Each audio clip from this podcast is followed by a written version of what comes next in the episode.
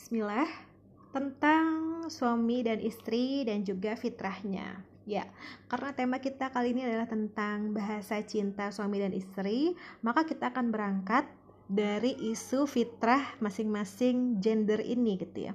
Karena suami dan istri memiliki fitrah yang berbeda berdasarkan gendernya masing-masing atau berdasarkan um, jenis kelaminnya masing-masing ya. Dan Allah menciptakan perempuan dan laki-laki itu memang pada dasar fitrahnya berbeda sehingga nanti peran-peran yang akan dijalankannya pun berbeda. Dan ketika peran-perannya berbeda konsekuensinya adalah cara berkomunikasinya pun nanti akan berbeda. Ya. Apakah perbedaan tersebut dan bagaimana nanti karakteristiknya? Yuk kita pelajari bersama. Bismillah ya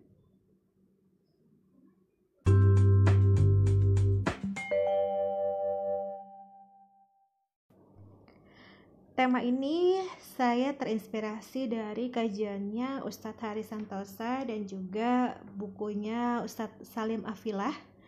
Tapi uh, Ustadz Salim Afilah sendiri ini mengambil referensi dari buku Men Are From Mars and Women Are From Venus itu karangannya John Gray, Johnny Gray ya. Maaf kalau saya salah menyebutkan nama. Ya, jadi disebutkan uh, pertama kita akan membahas dari perspektif fitrah dulu ya bahwa eh, masing-masing perempuan dan laki-laki punya peran yang berbeda dan fitrah yang berbeda.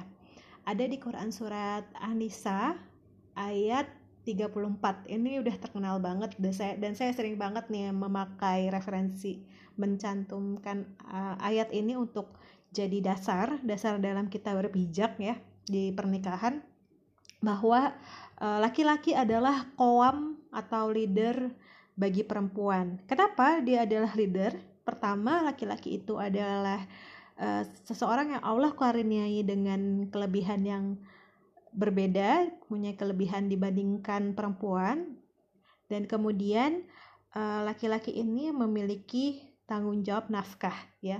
Dan karena laki-laki ini menafkahi itu uh, konteks yang pertama. Kemudian konteks kedua gitu. Sedangkan perempuan perempuan itu perannya adalah konitatu hafizat.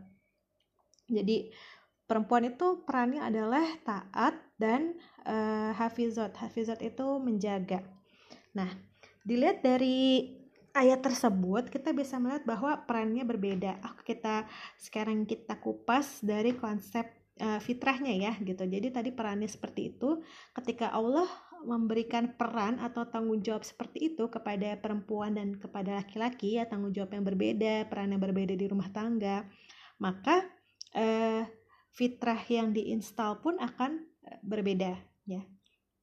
Jadi uh, bawaan gitu default yang diinstal oleh Allah ke masing-masing uh, manusia, masing-masing gender tersebut akan akan berbeda. Untuk menjalani peran-peran yang Allah mau gitu kan ya. Jadi kita berangkat dari situ. Nah sekarang kita lihat dari sudut pandang eh, laki-laki uh, dulu. Laki-laki Allah ciptakan uh, fitrahnya tadi leader. Leader itu peran-peran maskulin ya. Peran-peran maskulin laki-laki menjadi seorang leader.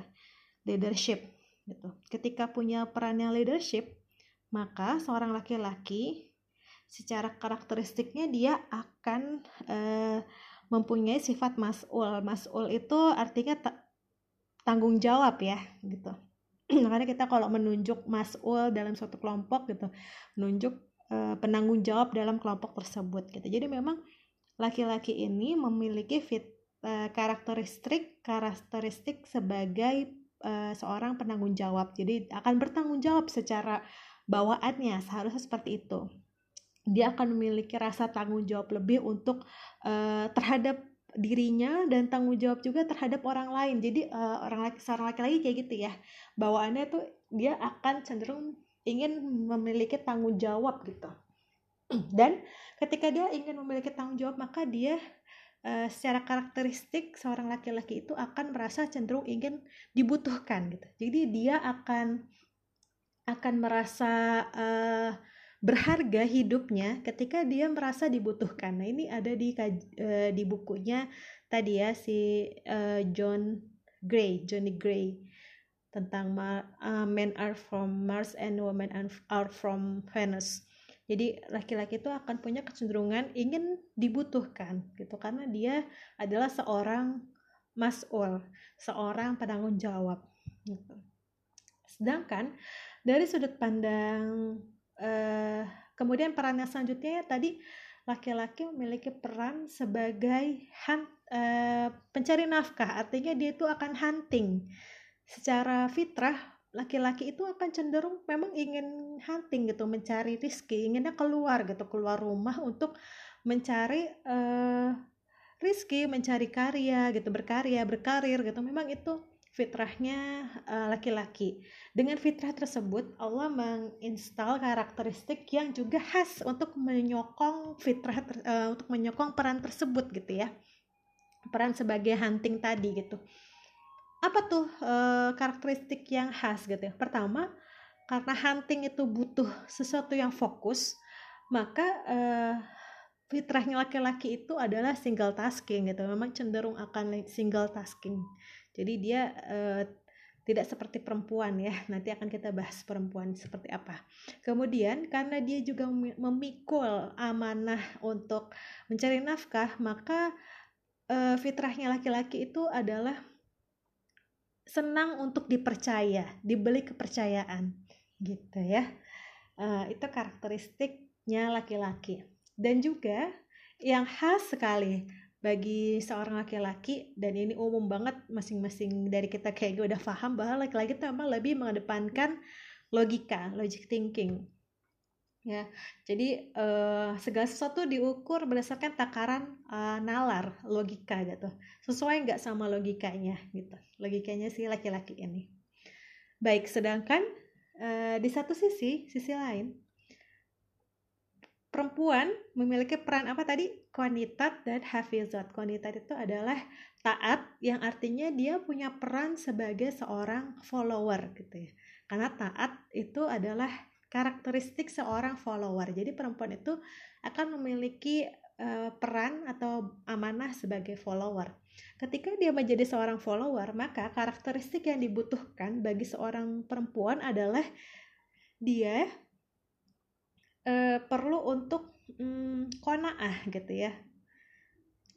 Konaah itu artinya merasa cukup, merasa cukup atas apa yang diberikan gitu ya. Kalau tadi cenderung ingin memberi uh, me, kalau laki-laki ingin bertanggung jawab terhadap segala hal nah ini kalau perempuan memang menerima ya. Fitrahnya menerima merasa cukup atas apa yang diberikan gitu.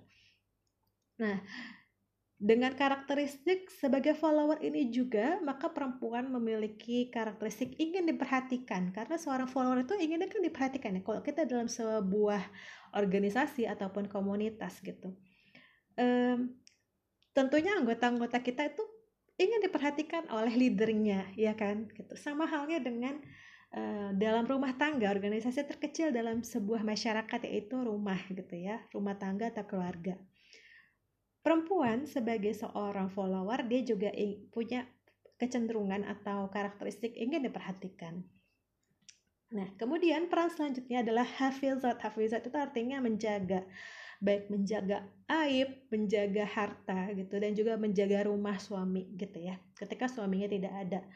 Maka uh, dari dari di sinilah akan tum, akan muncul peran perempuan untuk nesting gitu. Jadi kecondongan perempuan untuk nesting itu artinya bersarang. Jadi perempuan itu emang emang emang fitrahnya jaga jaga gawang di rumah gitu ya.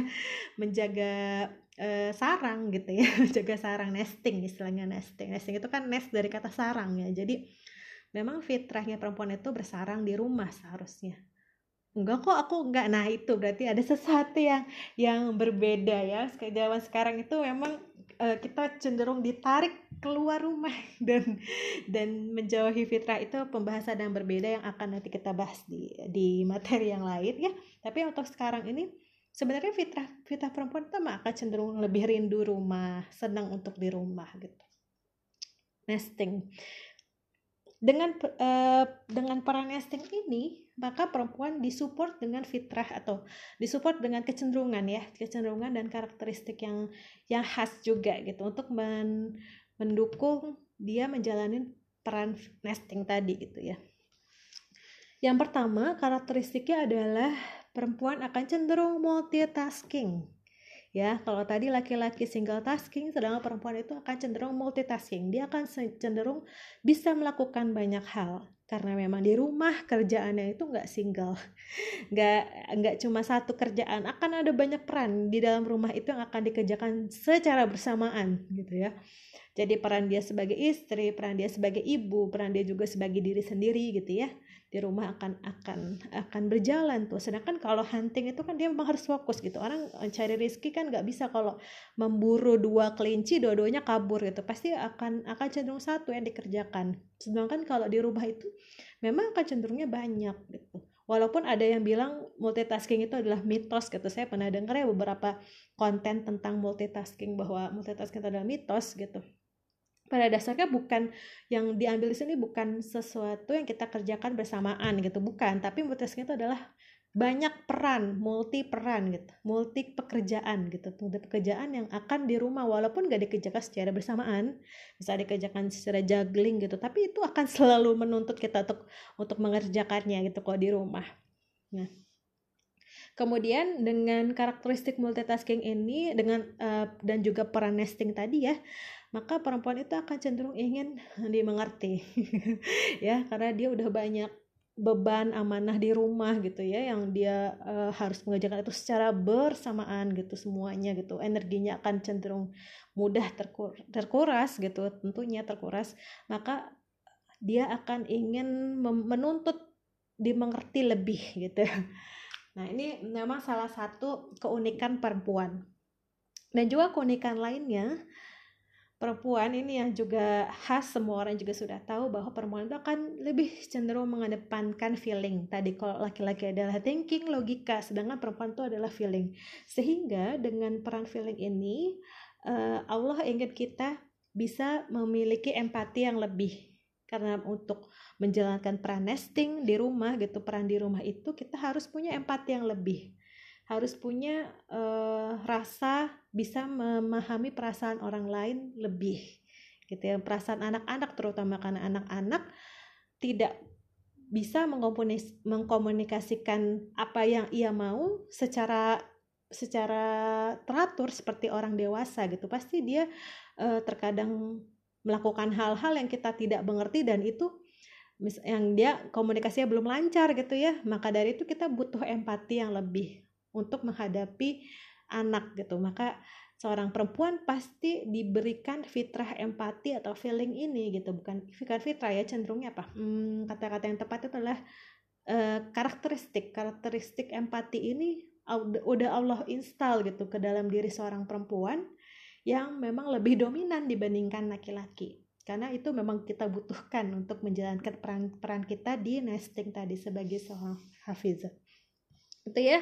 Karakteristik uh, dan fitrah suami dan istri yang memang kita sadari bahwa itu adalah berbeda maka dari itu nanti treatmentnya pun akan berbeda. Ketika kita nanti berbicara tentang komunikasinya gitu komunikasi produktifnya itu nanti akan berbeda. Bagaimana perbedaannya dan uh, bagaimana cara untuk menyamakan frekuensi gitu ya menyamakan frekuensi antara laki-laki dan perempuan kita akan bahas di slide berikutnya insya Allah.